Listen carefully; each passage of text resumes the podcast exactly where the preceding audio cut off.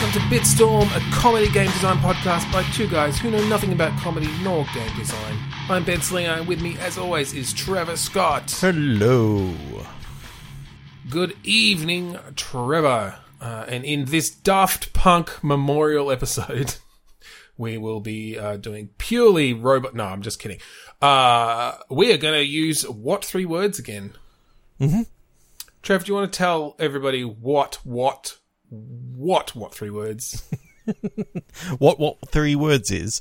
What three words is an application where the developers or someone very smart has divided the entire world into three meter chunks and then assigned each one of those three meter chunks a different set of three random words. So we thought it'd be good to grab those three random words and use them in our usual sort of game design idea. in our usual fashion, as we have been known to do on a weekly basis for four plus years. Uh, yeah, that's exactly it. So we're going to take those random words, we're going to turn them into game designs, and you're going to listen and hopefully laugh, enjoy, lament the fact that they do not exist. Mhm. So, Trev, do you want to go first? I can go first. Drop me your words. So. I'm going to preface uh, preface this with these words remind me of a certain game that we've talked about before, but not on the podcast. So we might be able to we might be able to go there. So the three words are puzzle, refuses, crystal. Puzzle refuses crystal. Are you referring to the very first game that you and I ever Ever discussed pitched and together? we we pitched it while sitting at your place. We talked for about four hours on this, and then decided to start up a parenting podcast six months later, yeah, rather, rather than the game design doing right podcast that we we could have well That's been right. known We for. we did get here in a roundabout way. Okay. Uh, well, let's take what we remember from that, and obviously the the experience we've had since then of of riffing on these ideas. Uh, yeah. so the initial idea that I came up with back then was that someone at the very start of the game um, basically gets trapped in a cave.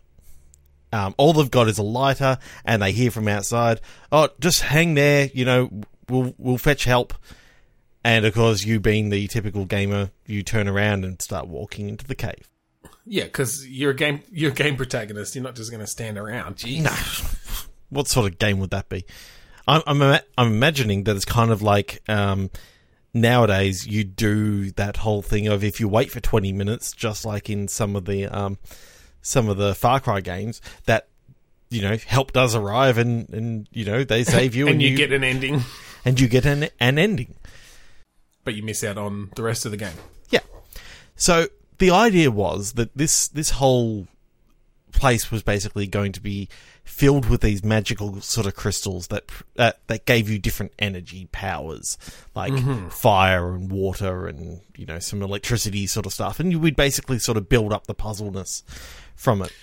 Yeah, it, it definitely had a sort of portal puzzle type game feel of of building up and combining these mechanics as we went. Uh, it was, I believe, when we originally envisioned it, a first person uh, first person perspective. puzzle. Yep.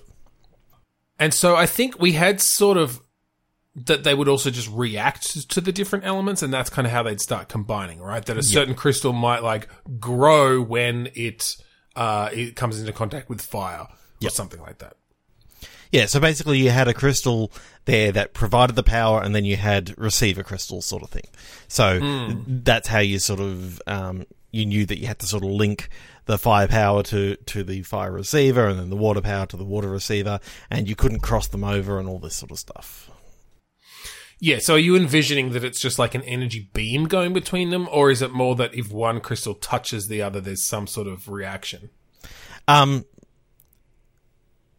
I'm now I'm now sort of seeing it with not necessarily an energy beam, but it's sort of like whatever the element is that it's sort of dealing with.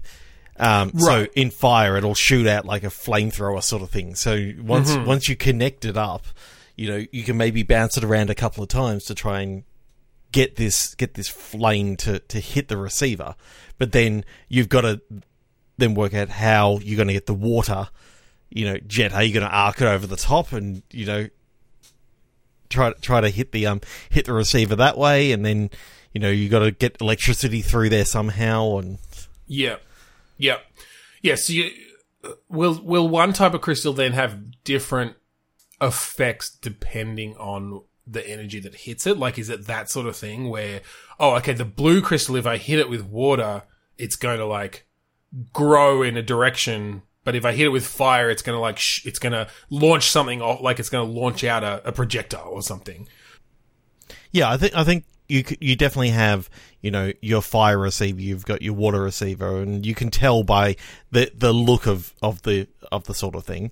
Like maybe a fire receiver would be you know like a campfire sort of setup, and then hmm. you know the water receiver would be like a sink of of some description. You know, you can sort of see the drain in the bottom and. And you know, electricity re- receiver would be you know some sort of radio tower looking thing that has like metal Yeah. on top and Like a, a, a um, Tesla coil or something. yeah. Yeah, cool. I think the 3D perspective would give you a little bit more idea on what you could actually do. It's sort of like I remember there being quite a few, you know, laser um, laser directing games, but they're always in that 2D perspective. Having that same idea in a 3D perspective, you know, kind of changes it up a bit, which also sort of brings it into into some of the Portal 2 puzzles that you had the laser and all that sort of stuff.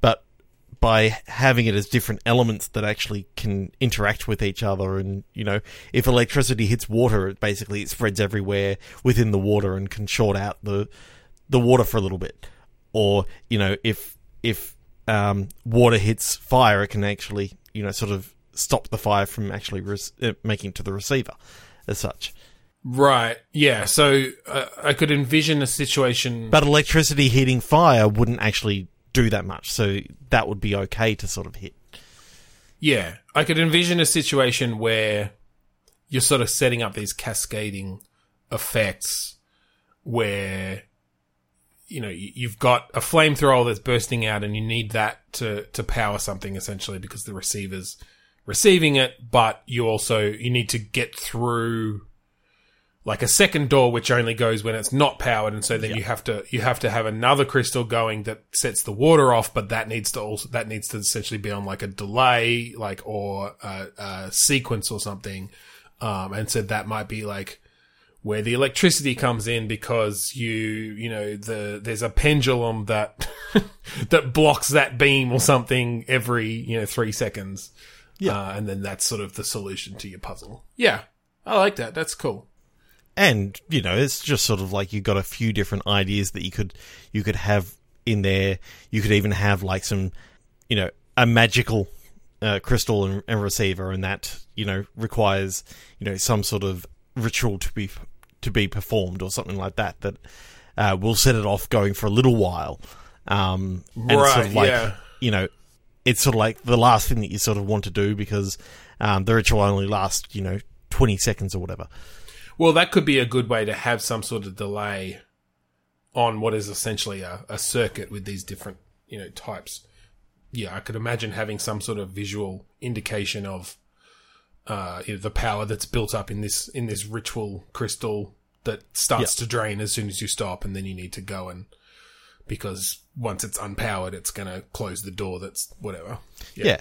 Um, other one that I can think of straight away is like a just literally a light or laser reflecting sort of one where where you're actually you know sending down the the the beam that has to hit like a mirror or something like that or or some sort of some sort of solar panel so it's like an ancient like solar panel that Yeah, well, you could even like because I'm now thinking that you could have these ritual crystals almost interact with, uh, and I mean they would anyway if they're if they're powering other crystals or whatever. But you could, you know, you could have the timer one. You could have one that when you, yeah, like when you power it up, it it inverts the signal sort of thing, uh, or like, yeah, like uh, on a timer inverts slash lets it through or blocks or lets it through. You know, maybe it's like a rotating mirror or something, right? Because that could really, you could actually make some of these fairly tricky with needing to get the timings right and, Uh, Yeah, so you want the magical to be connected to receiver one so that it turns the mirror um, X number of degrees, but then it needs to stop after after this by you know interrupting it with the with like some um, hitting it with water and that sort of diffuses everything, and then you know you can Yeah, exactly, exactly. Yeah, no, that's cool. I feel like you could you could go pretty deep. You, you know, with those sort of puzzle games, it really helps to have just those basic building blocks that you can then yeah like experiment those different puzzles with. I think. Um, so in our in our true form, um, you know, typical Bitstorm In our form, true form. in our true form, we like to have some narrative going behind it. So let's delve into the narrative. Why are these crystals here? And is this part of some ancient device or something like that? Um, good question. Maybe they turn out to be uh, like living beings that you've been setting on fire and drowning. Um, I mean, what what comes to mind straight away is this is sort of like ancient alien technology that you know is sort of when you get right down to it, like these are these are sort of little remnants of, of the technology and the further that you go in the, the more difficult it gets because effectively these are traps that the aliens have set. Basically they've got a storage room of, of all this mm-hmm. sort of stuff, and th- this is supposed to be logic puzzles to stop you from getting there. Yeah, I do like that idea of particularly with then the sort of more complex crystals that ha- that might have timers and triggers and you know negation and that sort of thing being more advanced alien technology. Yeah, and you know, it just it, it gives it gives a reason as to why you want to explore this because it may actually you know answer some questions and Yeah. and ask more. And then and then you get to the end and it's just some nerdy billionaire who spent all this money making it look like it's aliens because he's an alien nerd. Mm-hmm. And he goes, "Yeah, you won the prize." And he shoots you in the face. Sure. I got to make it harder next time. All right. Um, okay. My three words from the very center of Australia. I mean, I don't know if it's the literal center, but in that approximate area, deep in the desert. Eyelashes, simulation, hens. Okay, so is this a hen's night simulator? Uh, it could be. My my mind was thinking I just couldn't get past the image of hens with eyelashes. So this is a hen's hen's night. So it, So it's it's actual animals. it's actual They're on Animals? the farm. Um, and so they've they've all put on you know the the fake eyelashes and and makeup, and they're going out for a night on the town. All the chicks. Um,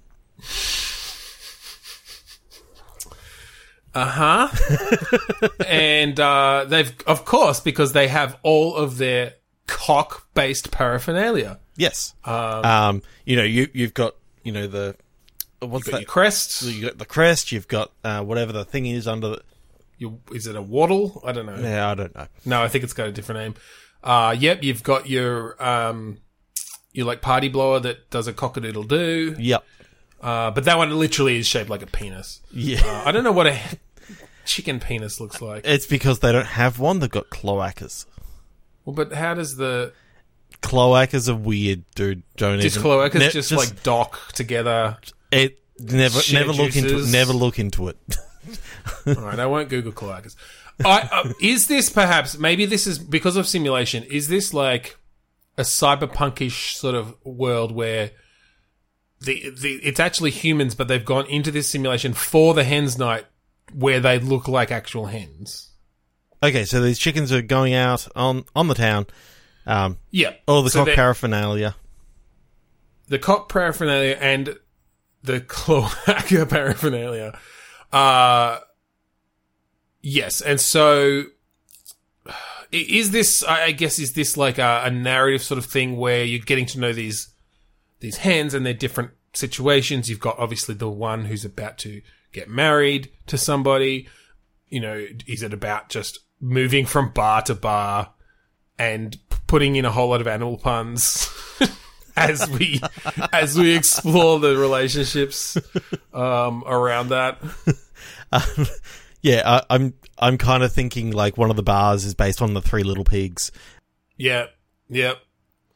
It's got like three different se- three different sections. Like the VIP area is all bricked, and the sort of your dance floor is uh, made of sticks. Yep. and then you just all hang out on the hay at the bar. It's like hay bales. Yep. Um. Okay. cool. Is the bartender a wolf in disguise? Yeah, it's just a gimmick. Like he's a wolf wearing like sheep's clothing. Yep. Uh, but that's like he's a really nice guy. Yeah. Yeah. Yeah. Yeah. He's actually a sheep wearing wolf's clothing, wearing sheep's clothing. It's kind of a meta thing. Yeah, they they really go in with the with the meta stuff there. It's a bit it's a bit obnoxious actually, but they've got good drinks. Yeah. Um. Oh, Ben, tell me tell me about some of those drinks. Uh, well, you've got the Huff and Puff, Oh, yep. Fantastic drink. of course. Uh, you've got the um the Chinny Chin Chin. Uh, Yep. Which you know you drop sort of a, a leaf of uh, it's got some sort of herbs that go into it um, to be like the hair the hair on the chinny chin chin. Oh yeah, a hair of the dog that bit you, sort of thing. Yeah, yeah, yeah. Well, that ties into, of course. Um, you've got the. Uh, I mean, you've you've of course got the bricklayer. Oh, of course, of course. That you, don't drink too many of them. Um, you've got you know logs on the beach for, Yep, for when you want yep. to get away. Yeah, that's got um, that's got one of those like uh, cinnamon sticks in it. and of course hay sucking cowboys. So, um, Yeah. Uh, so definitely, definitely check out uh, the Three Little Pigs bar. Um, and and while you're there, like you know, you find out that uh, Jemima yep. is you know having a hard time with her boyfriend, uh, who, who Oh, he's such is a cock. Actually, a t- well, it's funny. He's actually a turkey, Ah, yeah. and he just He he was just strike, strike, strike. Yep. he just he was striking out like so many times, but He, now he, he, all, tri- he wants- tried all he going for wants to so do is many so many new jobs and kept on striking out three times. Yep. all he wants to do is sit at home and gobble, gobble, gobble, gobble uh, food, uh, and we won't get off the couch. Hmm. Uh, and then the uh, you know the bride to be, of course, What's her name? uh, you know it, Lucille? You've seen Lucille, yeah, You're talking about Lucille. Yeah. yeah. I'm talking about Lucille. Talking about Lucille. Uh, you know she's having second thoughts. Yeah, I mean, know. Rick, Ricky, It's- you know, just he um, he's always he's always down to Mm-hmm. that club and and you know never never wanting Lucy to go anywhere. That's right. He and you know they got into this so fast. She was just st- struck by his strut and uh, Mm-hmm. His cock of the know, walk, as it were. He is cock of the walk down at that club of his, uh, and that's where you end up. Of course, that's the final you know bar that you you get to. Yeah, ba- basically, he doesn't realize that you're going out for for a girls' night, and he sees you turning up, and you look just amazing. And Yeah, I think there's a big romantic kind of thing at the end because the whole the whole course, you know, Luc- Lucille's been uh, second guessing and wondering, and uh, you sort of realize that Ricky's been spending this whole time, uh, you know, an- anxious as well, and they see Yep. each other, and you can just you can tell you, you can tell, you know, you can feel that love in there tonight. They're just they're gonna make uh, a great meal together. Just a real meal of a family. It's not even a good pun. They're gonna really spice it up. They're going to spice it up at least 11 times. Um, definitely. And uh, sometimes, you know, Lucy might just give him a little nickname in bed, and uh, she likes to call him the Colonel. Yeah. All right, Trevor, what are your three words? Nothing oiled unto. It's like song lyrics, or something for some weird sexy song. Uh, nothing oiled unto. Yes. So I I think oil and I think oil paint. Or I think oil on the road. You know, there's there's a whole heap of Hmm. you know even even the business of oil and how it's running out. Hmm. So we can we can have a bit of Some sort of fossil fuel. fossil fuel, um, you know, three hundred years in the future, and and I The know. last oil pump runs dry. Well, I, I think the oil oil has been out for a long time, but it's but it's sort of like these people come across, um, sort of like this old, this old like cave of some, of some description, and they find these old automobiles that you know they can tell that they're automobiles because you know they've got car uh, they've got wheels like like they um, people remember this is a da- this is There are no wheels. well, I, I'm I'm picturing that this is all, um, you know, in a in a brand new green future, and they're sort of like they they find these old busted up cars, and it's sort of like I just I I love the idea that green cars don't have wheels. they fly everywhere. They're all maglev. Right. So this like hover maglev technology. Yeah, Okay. So wheels have been forgotten. yeah. They're like, what? Oh, these must be wheels. That's what I remember hearing about. Mm. All the rubbers like uh, just decomposed away, and so they think that they just drove directly onto their rims. And of course, because it's all maglev and basically steel is somewhat magnetic and therefore it levitates as well. You know, Th- They managed to get this working. they managed to get it It's working, but they can't. They can't actually get it to move anywhere because it's just like spinning the wheels because there's nothing to gain traction. So is this just a is this a game about a group of teenagers joyriding in the future on this like ancient old vehicle? Or at least starting off that way. At least starting off that way. But of course, Okay. they're trying to find a a fuel source that they can actually um connect up with this thing because they've only got X number of petrol left. Mm. and you know the the engine's somewhat seed, seized when they first get it, and they they sort of they manage to get it moving with some vegetable oil, but turns out that they actually need some some real like fossil fuel oil. Okay. So are they What's their purpose though for for needing to get this running, I guess? Is it just cuz they want to fuck around with it or is there some real reason? I, I like the idea that it starts off that they just want to fuck around with it, but it sort of gets into a little bit more, a little bit more serious. Hmm. Well, I'm just thinking like I mean fossil fuels are presumably banned in some way or I mean they're obviously not used on a on a, any sort of large scale. Has the knowledge just been completely lost or is this something that's still talked about like you know in the dark ages of I, the, I do like the idea that they, they do still talk about it. You know, you go to an ancient history museum and they, they talk about like the the old pumps of, of Texas and all this sort of stuff. And Yeah, our ancestors were so fucking stupid that they nearly destroyed our whole planet just so they could get from A to B. Hmm. Thankfully, you know, we came to our senses, but we keep these vehicles in this museum, never burning the actual fuel, of course, to remind ourselves of those dark days. Mate, do they have to break into the museum to get like there's like an old fuel canister in there that's behind the glass as part of the display? yeah, I I kind of like the idea that there's like in this in this um, ancient history museum, you find like four perfectly preserved tires, and you and you find you know a, a canister of of fuel, and it's the only fuel le- uh, known throughout the um throughout this world. Yeah. Is this like an could, can this be like an open world ish sort of GTA style thing? So Yeah. you just get you get to do a lot of driving. Yeah. Um, Um, so I think what it is is you are working for a collector. This collector wants a working car.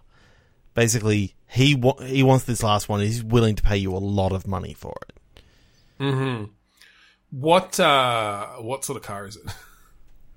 I don't know. I, I really want it to be, you know, like just something that we would consider really shitty, Yeah. like a Datsun 120B or like, you know, some sort of some sort of horrible, horrible car that now uh, that nowadays we go. It's "Oh uh, my it's God, one of those horrible." Volkswagens that like where they're faking the like fuel efficiency or whatever, or the catalyst or whatever it was.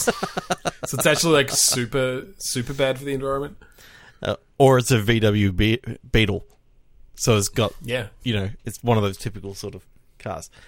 Yeah, I like that. Basically, you you sort of have to go through this cave when you break into it.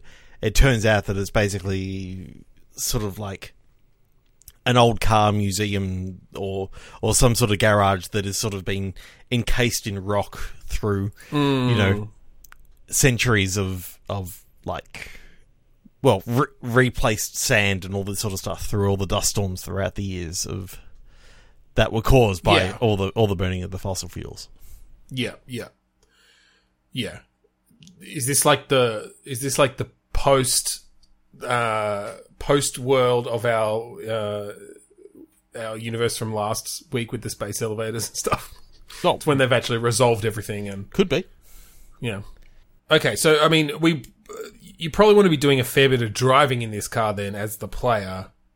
Um, so we need to put some some barriers to them actually getting it to the collector, or is that just the first Well, step, and then the collector turns out there's- to be some like cr- crime baron? Yeah, there's no And- reason why we can't be driving like regular maglev cars that just sort of, you know, go around and it's sort of like your first half of the game is reassembling this car and getting all the bits and pieces that you sort of through through doing some of some of your other missions you're sort of working out, you know, you really need this money because you know, such and such is sick and needs their medication and the medication is not cheap and all this sort of stuff uh, pretty much showing that you know this world, even though it's so green and all this sort of stuff, still has the same They still of haven't figured out universal healthcare. yeah, exactly.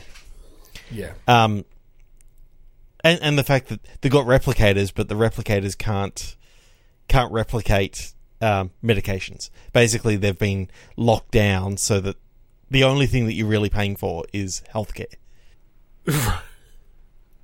So basically, we've still got a capitalist hellscape. It's just not uh, haunted by climate change anymore. Just all of the other issues with capitalism. Well, except for food. Food is free because you got the replicators. You know, you can you can use them and you pay a nominal fee, and that that basically that gets you your service for the for the month.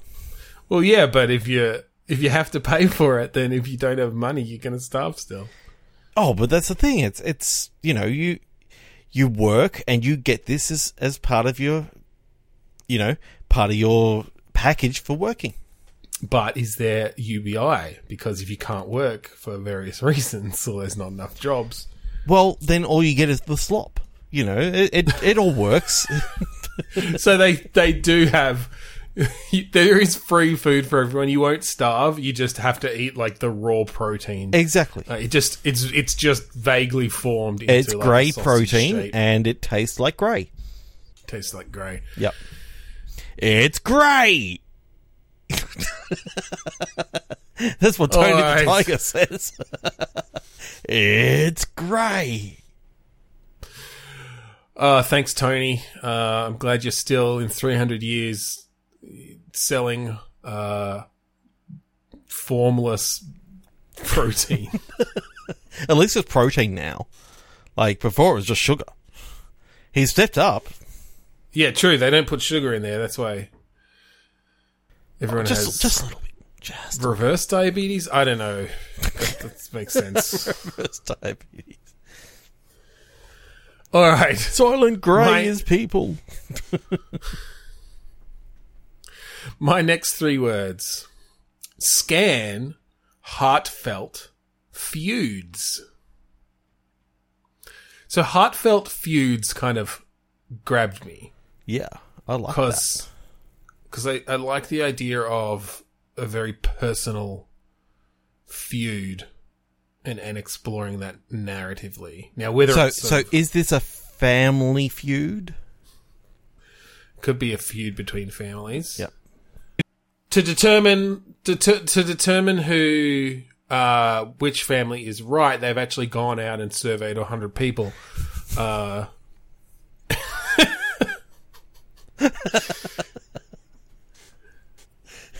so for it, it, it's actually it's actually continuous um it's continuous like surveys out there on the net you know when whenever you go to like youtube and you see a survey come up every now and again if you fill that out basically this is this is um you filling in the survey for the game is is this a feud between two families of fucking influencers? And so social media influencers and they are constantly surveying their uh their followers to sort of prove that they are the uh the better you know that they are on the right side the, of this feud. Okay um you don't have to continue with this this whole thing. You can go back to your original idea of heartfelt feuds. Right yep so That- um literally dude i was just joking. One family is the Emders, and the other.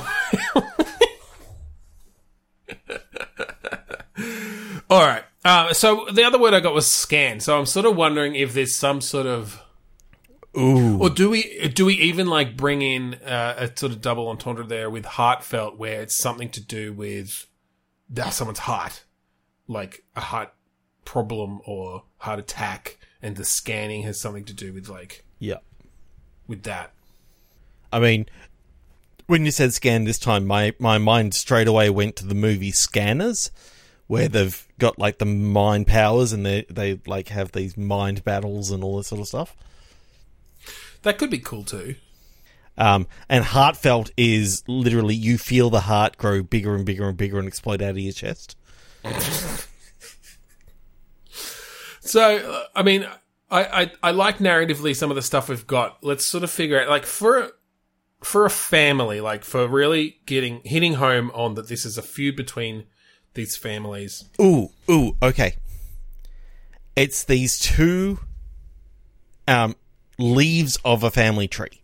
So they Okay. they've got like a single like patriarch matriarch at the top, Yep. and there's two different leaves of, of the or branches, that are sort of yep. one is one was of of a daughter, so they've got a different surname. One was of a of a son. They've got the got, they've got the family name, but they're still within within the same family. But Yep. basically, it's all come to a head that the um, matriarch, I'm thinking matriarch of the family, um, has had a has had a scan, and you know, turns out everything isn't going so well, and so they're sort of brought back together, and it sort of ignites old rivalries. I'm thinking it's in like a rather distant future again, um, Sure. where people are actually lo- living a, lo- a lot longer. So the matriarch is actually like 150 years old.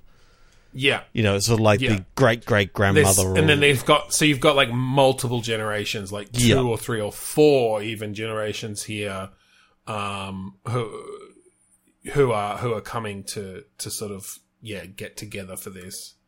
I like that. I'm I'm getting, and this isn't directly related. I'm getting a very like Knives Out kind of vibe.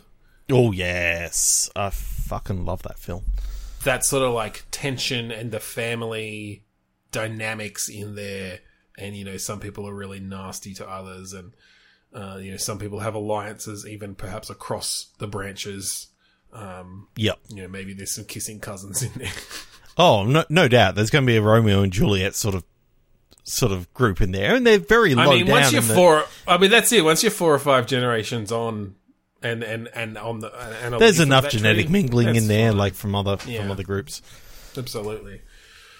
Okay, I like that. How do we how do we play it out then? Is this I almost like the idea of because obviously that that's a lot of people, so we'd probably narrow it down to a smallish group of those who are the sort of the main characters. Yeah. I kind of like the idea of regularly coming back to a scene in like the sitting room or something, or like where things play out, things get discussed. You've maybe got dialogue puzzles or something. You've maybe got different things, and then it goes off like everybody sort of goes off for a while and does their different things and then I don't know whether it's then the next meal or something like or everyone gets together because I just there's something I feel about sort of asking the questions of all the people at that time. Okay, so it, what if it came back to like this family sort of dinner that happens?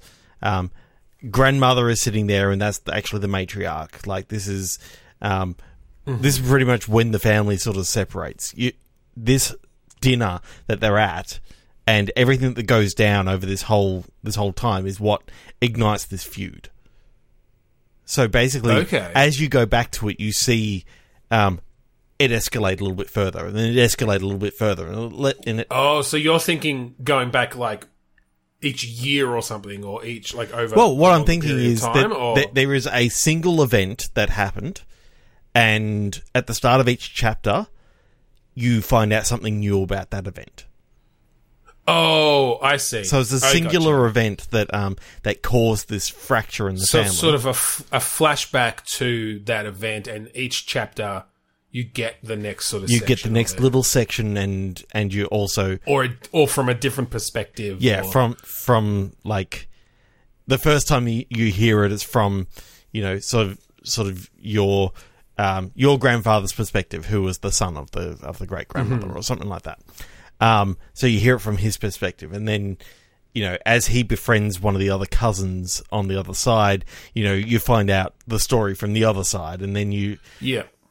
as it goes, you eventually find, you know, a recording of what actually happened. It was like the the simplest little disagreement. That Oh, of course, it's it. some stupid misunderstanding. yeah, Yeah, I like that. That the whole game is essentially unraveling the source of this feud.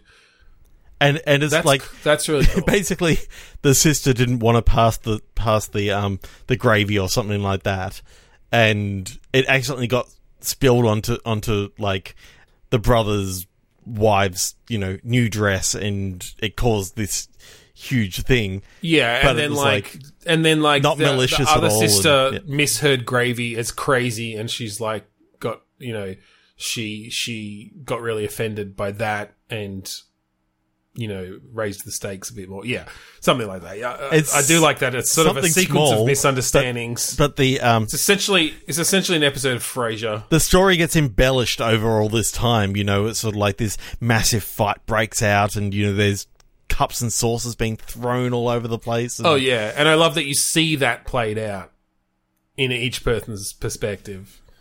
like, and they're all so very different. And then when finally, you know, the the great grandmother or whatever on a on a deathbed in her will, you know, she's lived a she's lived a really good life at 150 odd. hmm and she finally says, "Here's the recording from the night," and it's just like the simplest little thing, and everyone goes, "Oh, that's what it's all about," and it's sort of like it's not That's diffusing it; what it's, all about. It started with the hokey pokey and you ended on Yeah. that. You put your No. cup and saucer in, you put your cup and saucer out, you throw it at pull- your sister, You pour the gravy on your wife and you shake it all about. Uh, no, I know. I, I like that a lot. I think that, yeah, essentially that in between each of those things, you're basically you're going around. Like everyone's gotten together for the first time in decades, basically because the grandmother's dying. But you, as maybe like a young member of the family and you're just like why are why are we in this feud like why do we all hate each other you're essentially sort of going around and investigating and, and talking to people Ooh. and then maybe bringing up evidence that you find to other people to sort of get to sort of move the story forward and, and unlock another perspective perhaps okay, your character is in university, mm-hmm. so got got a little bit of you know that they're technically an adult, but they're still in school and all this sort of stuff. And one of their classmates also happens to be. You don't realize this at the start, but also happens to be like the cousin in your family. So you're actually related somewhat. Yeah. You're actually being friends at, at this university. And and it's not until this this dinner is called or whatever that you that you realize that you're actually related because that you're actually related and and basically it's from there you're friends with them and you're trying to figure out all this stuff and I, I think you can like hint at it a little bit like oh you'd never believe my family like yeah you know and Yeah, you have a little bit playing out in the beginning where you're sort of you're flirting. Maybe we don't go full on that they're like together just to avoid some of that stuff. It's but it's all innocent. yeah, it's all innocent. They're they're they're getting to know each other, and yeah, they're sharing stuff about their family. Uh, and I don't know if it comes out then or or until they, or maybe as part of that conversation, it's like, oh yeah, like everyone's getting together this weekend to because my grandmother or my great great my great great grandmother is is you know finally on her deathbed, and they're just like, uh, Well, well, what I what I like is is maybe they haven't heard about this yet. So Oh. so you know they're they're just like yeah this is okay, and then when they get home it's like oh yeah they you- get a call during the conversation. Well no no it's sort of like they they they go back to their dorm and that's when they get they get a an email and it's literally it's that impersonal that is like oh yeah can you make yourself available this weekend we're doing some family stuff. You know, they don't even tell you what it is, and then when you finally go, you realize that it, you're actually at the same thing, and Right. Okay. Yeah. That that's that works. That works. But then you can basically, um, the idea being that you can choose between the two characters, maybe, and you can flick back and forth Yeah. between the two characters, and then you've got sort of like that whole. You've got one on each side of the family then who can kind of investigate. And you yeah. you basically decide that you know, as far as you're concerned, this whole thing is stupid. You want to you want to get to the bottom of it and basically try and meld this family back back mm. together. I do like the idea of you having a family tree that you can switch to that gets filled out with like information and notes as you go around and investigate this stuff. Return of the Obra Dinn style. I would I don't think exactly that. I was thinking that when I said it. But no, I don't think because we did that last week even though actually this is this is yet another like sort of setting that could work well with that. No, I think it's more just like as your note taking tool. Like I don't think you're like trying to figure out who everyone is because like they're your family. You you know generally. Well, you like, don't know the other side. You know who. No, but it, So you're like you you're said, basically you're trying to work out the other side without talking to your cousin. But why wouldn't you? I think I, I don't think we need to go down that side. I think it's more just as you talk to someone, they do get their like they get their name and their picture and stuff on there. Like part of it is exploring that. Like you, it maybe starts as a blank family tree, but it's not that you're trying to like match them up and fill that out. It's more just as you talk to them. Those relationships become clear to the player, Yep. um, and get filled out so that they can reference them back. Essentially, That's really cool. yeah, and and so because then you you sort of you both you as you switch between the characters, you're filling out each side of the family tree, and as you manage to talk to everyone, you've sort of seen all these different perspectives and maybe presented evidence from one side to the other to you know have them realize that they were wrong about something or whatever, and then finally you get to talk to the the great great grandmother, and she tells you know says how it all actually went down. Um, yeah, I like that. Hey Trevor, what three words? Trio tomorrow recover. Ooh. Trio works well from a game perspective because I just like, like, there's a pretty classic thing of having you know three characters with Yep. with perhaps different strengths and weaknesses. Mm-hmm. Um, Trio tomorrow recover. Yes. Hmm. I mean, my head keeps on going to like a dude, where's my car sort of situation, but I kind of like the idea of staying away from that. as much as it l- lends to a lot of cool things Although, so a three person dude, I where's went- my car? Well, I went to. I immediately thought of uh, Day of the Tentacle, where you've got three people Yep. in different times working together. Mhm. and a dude, where's my car sort of thing, where you're trying to unravel it from from before, during, and after the whole events could be interesting. oh, so one one character is yesterday, one character is today, one character is tomorrow. Well, maybe they're like, yeah, either they're the same character or some sort of time travel thing has happened and they're like trying to figure out across the time stream. I don't know. But it could be interesting actually switching between that same character in those different time spaces Mhm. to, yes, like figure out a sequence of, of events essentially.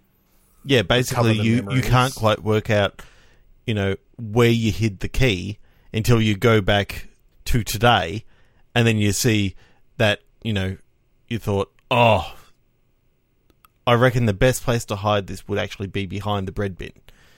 So mm-hmm. then in tomorrow you can go, oh yeah, I hit it. I hit it behind the bread bin. Here it is, right here. Like Yeah, so you're essentially like setting up memories coming back to you in the future or in either of the like tomorrow or today by solving puzzles and doing things in yesterday or today yeah. for for the future. But then, you know, things can somewhat go circular in in the fact of if you find something in tomorrow, there's a chance that you could also find it in the same place yesterday. well, I think you'd have to And and it and it becomes that type of thing where you know, you can change things in um yesterday and it's not actually affecting tomorrow as such. It affects today, but doesn't affect tomorrow and then you can sort of like because there's because there's a chance to reconcile that difference today. Yeah, something like that. So I kind of like the idea of having that, having that sort of feeling of, okay, so I kind of know that something's going down, so therefore I know I need to put this item back here for, for the person tomorrow, and you can have that as something that just automatically happens at sort of like the end of the story, that you know the t- the today person basically Well, puts I, things back. I like the place. idea of playing with that. Like, I am thinking of this, and probably just because of the Day of the Tentacle reference, but I'm thinking of it as a bit of a point and click. Oh yeah, Um, because I do like that idea of okay, I need to solve this puzzle tomorrow, but the only opportunity I've had to like deal with this item I need is yesterday, so I'm going to put it in this place, and it's going to be there tomorrow. But then you go to tomorrow and it's not there. It's like, oh, that's because there's some puzzle I need to solve, like some sequence of events today I haven't seen yet, essentially. you can really. It's actually gonna kind of fuck around with everything that's going on. but I do like the idea that uh, for some reason it's this uh, the character is actually the same in each of these time periods. That Yeah. basically his conscious is shifting between the three time periods, so he's Oh, he's actually okay. aware of stuff that's going on.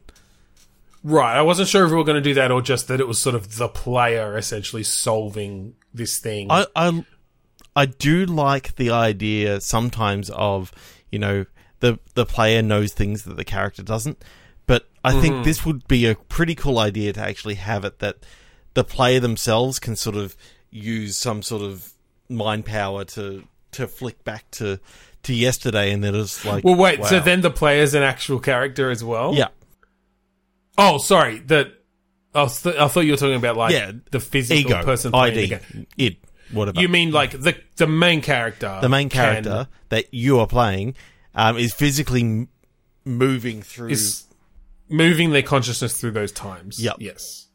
Do they? Do they? Is this that they wake up tomorrow in that dude where's my car style and fit and realize they have this ability? Well, and, Um, and they go, I. The last two days were a blur. Like the last thing I remember is like being hit by this radiation sort of thing, Right. and you know, it, like it's that, yeah. it's like some sort of MacGuffin that you Yeah. you hit by, and effectively, you can only start to remember things when you see something on the fridge and it says yesterday you were here, and you you look into there, and then all of a sudden it teleports you back and it shifts and- you back to that, and then yeah, and you go, hang on, I was just, what's the date? I was just over there. So you know now that this ca- Yep. this consciousness has been s- split, and they don't know things in tomorrow that you like. So you don't have that that whole thing of, of course they'd remember what happened yesterday, and they No, no, yeah. Well, because they've lost that memory. But I think essentially then, as they start regaining stuff and playing through these different sections, then obviously they need to remember. Like, Yeah. yeah. So they essentially know, like, you'll play through a bit of tomorrow and then jump back to yesterday. Then they know that those things are going to happen in two days, essentially. yeah But uh, so the issue there, I guess, comes from we'd need to bring in things where it's like they can't make use of that knowledge or they can't change things because of that knowledge because it's still essentially meant to be a memory, right?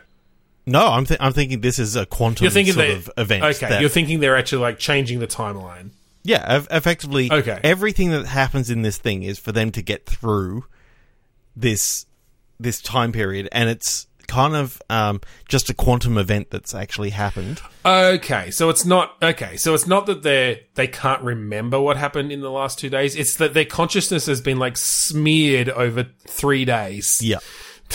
Something happened, and their consciousness in on the quantum level got spread and smeared over these three days, and they're trying to make their way through it. And and as a re- So at first, you can only sort of travel between things when you actually you see something that mentions Find some like connection, a date and a time. So basically, you can you can travel to any of these sort of date and time sort of things.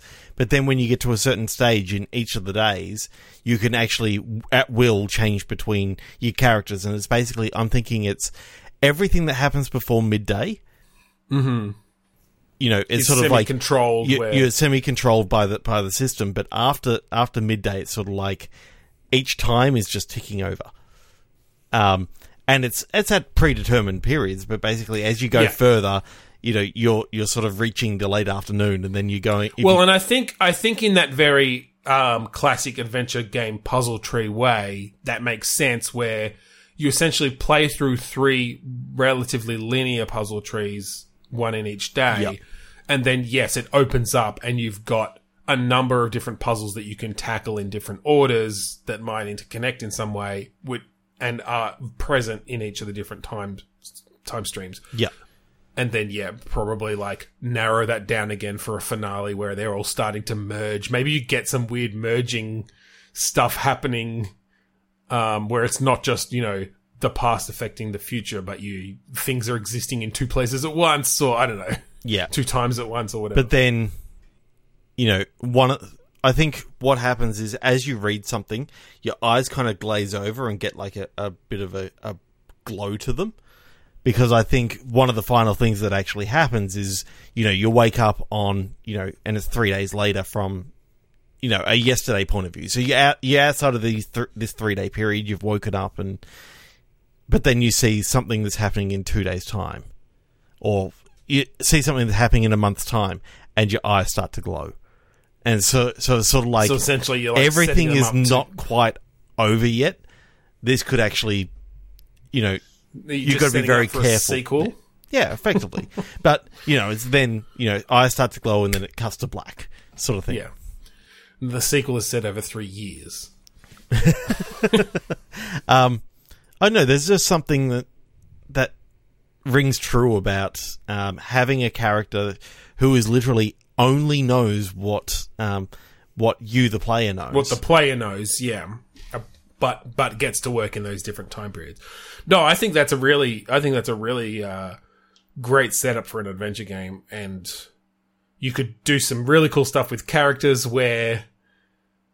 Because, like, while you obviously uh, have control in these different time streams and might be able to change some of this stuff, like, you see a character yesterday and you see a character today, and they're just like, I don't know, they've been completely beaten up or like they've completely, they're completely changed by tomorrow or something like different things. It's like, whoa, okay, what happened? um, and obviously through the course of the game, you either find it out or you cause it. What what I kind of like is you can then you know in tomorrow you see that your landlord is is is all beaten and bruised, but um, if you happen to try and interfere in the time stream and tell the tell the person in yesterday, uh, maybe you know it sort of goes into a somewhat white room sort of thing, saying that you know you um, you've just broken the time stream. I'm going to give you a chance to not do this again. Well, I think there's there's probably a neater way of doing that. I think what you need to do there maybe is you set up some mutually exclusive things where you make it clear that yes, you can interfere with the landlord getting beaten up, but that literally means you can't get something that you will need to solve a puzzle. And so it's kind of and you can show the results of it. Like you can, you stop them and you go to tomorrow and they're like, Hey, like, thanks for helping me. Like, I'm going to give you free rent for the next three years but you obviously make it clear through hints and stuff that oh shit actually i have to let him get beaten up look like a coward because i need to like Oh, so because you've done that, now you need to actually beat the shit out of this guy. no i don't necessarily mean that you have to do it yourself well, maybe, it's, it's one know, of the only ways to actually get this thing to happen. So you, this is an extra puzzle that basically you're causing yourself by by trying to stop this guy from being beaten up, you Well, I was more thinking that down like a harder harder part. I was more thinking that you have the opportunity to essentially like change your decision about things because you've got this um, power. So like, you see the landlord get beaten up. You've seen in the future that he's beaten up. You you get to that point in the sort of in in yesterday where that happens. You stop it from happening.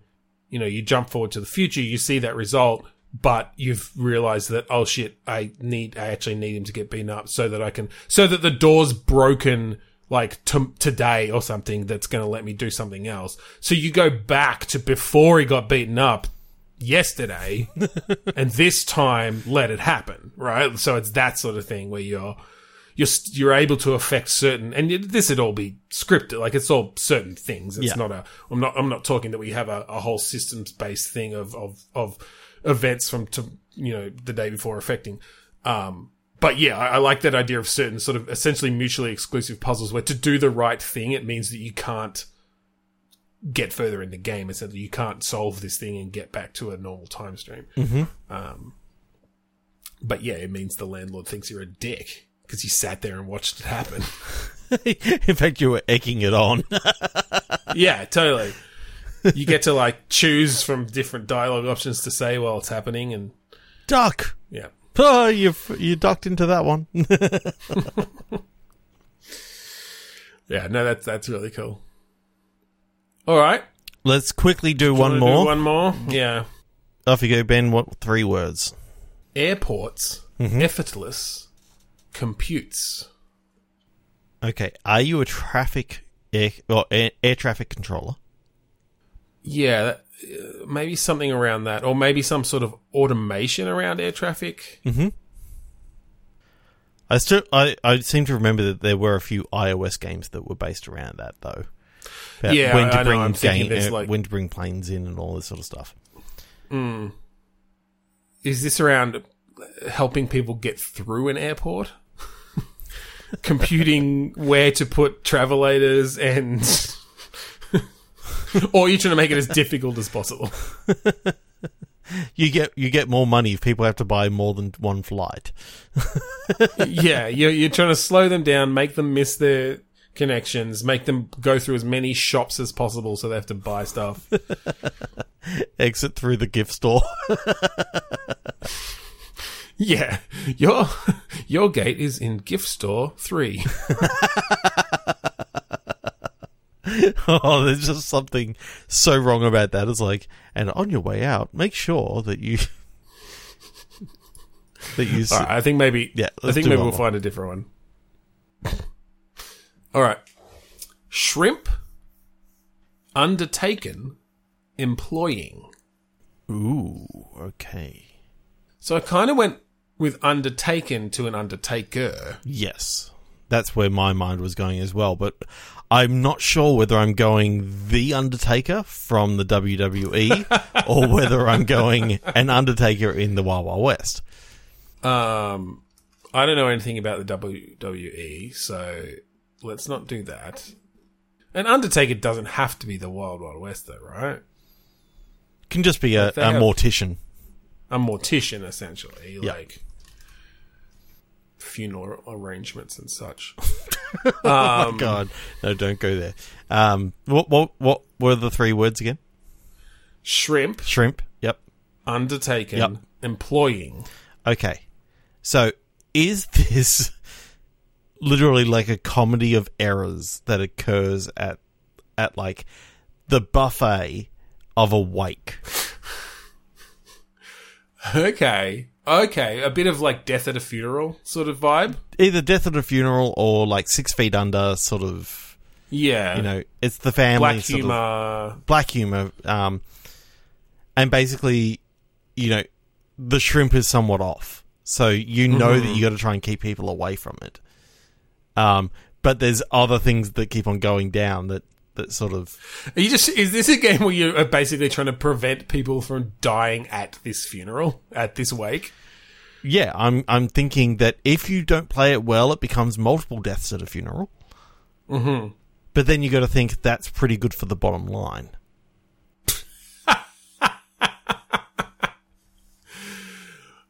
I don't. I feel like let's go with the former without the latter, maybe just because that's maybe a bit too dark. Okay, so maybe um, they wouldn't choose you, and it would actually, um, if they all died at your funeral, they wouldn't choose you to. To Yeah, I think it's just uh, you're not going to get a good reputation from people dying at your funeral. Yeah. Also, you just don't want people to die. Like you're a nice guy yes, or person. Um. So are they just these like lemmings, like wake goers wandering around that you're trying to like spin plates to prevent from? I gotta like that. You gotta you gotta position, you know, Great Aunt Carol in um, in the in like um, this area leading up to the shrimp because she just stops everyone and starts telling them long-winded stories, and you sort of you notice that. So you move I her into that. into the path, and You know what this is? This is reverse Hitman. so it's that style of thing. You've got all the sort of different people around. You're wandering around as the funeral director, as the undertaker, around this wake, trying to help people out, and you can you can do things that then essentially make people shift their routine and shift their stuff. And so it's sort of you you want to be able to do the best run you can, and you're only going to be able to do that by like triggering certain events, understanding Yep. where everyone is at different times. You're going to play through this level multiple times. is it kind of like a Groundhog Day sort of situation that you wake Yeah, up every be. day and it's like, oh my god, you know, same Yeah, same music lit- on the thing. Yeah. No, I love that because literally the first day, just like 10 people die at this funeral and you're just like standing there with no way to do anything about it because it's just all happening too quickly. Uh, as all these things cascade and these people die around you. And then, yeah, you wake up again the next day and you're like, oh, shit, okay. Uh, Uncle Johnny got drunk and fell off the, like, stair, the top of the stairs at the landing. So that's the first thing I'm going to tackle. Oh, I, I'm thinking that the first time, obviously, you don't know that that's going to happen, and you walk into work, and they're they're setting up for the funeral the same way that it was Mm-hmm. the day before, and and you're sort of like, okay, I've got another chance at this. Oh, I like that idea that you've sort of got a setup section before guests get there, and then you've got the sort of moments during the actual funeral where you can do things like redirect great aunt Janice to a certain person to a certain person because you know that she's going to tell long-winded stories and hold them up. So I I love the idea that you find out, okay, the shrimp is bad, so you you fix the freezer that um obviously it was broken and therefore Yep. you know um it was just about to shut off and you know it's like in the morning. Or it turns out that that wasn't actually the the problem. It was the fact that the intern actually took out the shrimp and put it out on the on the bench like at Too 10 o'clock in the morning and it was still out at 3 o'clock when the wake was you know so Yep. it fully defrosted and got too warm and all this sort of stuff. So then when you work that out then you can spend time of okay get the intern to not take it out yet. But then there's other things that actually can then occur that actually cause this thing to mm-hmm. happen. I think to to make it not too repetitive. frustrating and repetitive that you'd need maybe certain choices that you essentially can tick on or off once you've done them once yep. As long as there aren't like mutual exclusive or whatever like other things that affect them but uh yeah essentially you can go okay today i'm going to tick tick tick tick tick and then you can jump to particular points in the day or something. Um because yeah essentially you're just, you're just trying to puzzle this out to to do the sequence of events. Yep. Maybe you have to do or maybe there's just an achievement for doing a like real time run after you've sort of figured out all the different things that you need to do in a day there's an achievement for actually going through and, and doing them all and remembering them. basically them if you do if you do it all in one run which i think you can only do from like the second run or so but even then I mean, whatever. You let you let the speedrunners jump into the very first one, and if they've just played the game before, then it'll they can make it all go well. But you have to remember, like forty-seven different choices or something that have to happen at particular times. Yeah.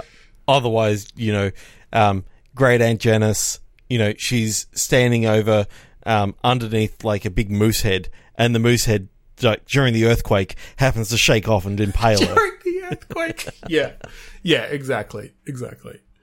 Um, whereas you know when you've when you've redirected her and uh, battened down the hatches and you know put all the glasses away, then the earthquake just becomes a funny story they tell about you know how the Lord didn't want you know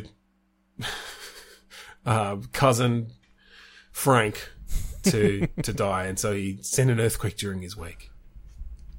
Um, I'm just wondering whether, like, when you get through this whole thing and you go into the next day, whether Hmm.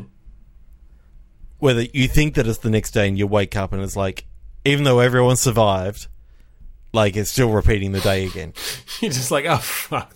I just had to meet. I just had to meet the woman of my dreams. That was actually the whole thing. Um, no, that's that's really cool. I That's think cool. that Okay. does bring us to the end of tonight, though.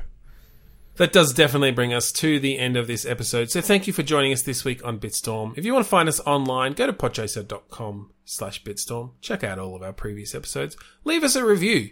Uh, you can you can leave us a whole podcast review, or you can go to this specific episode uh, page and and leave a review for for tonight. Tell us what you thought, uh, and what maybe you thought we could have done differently.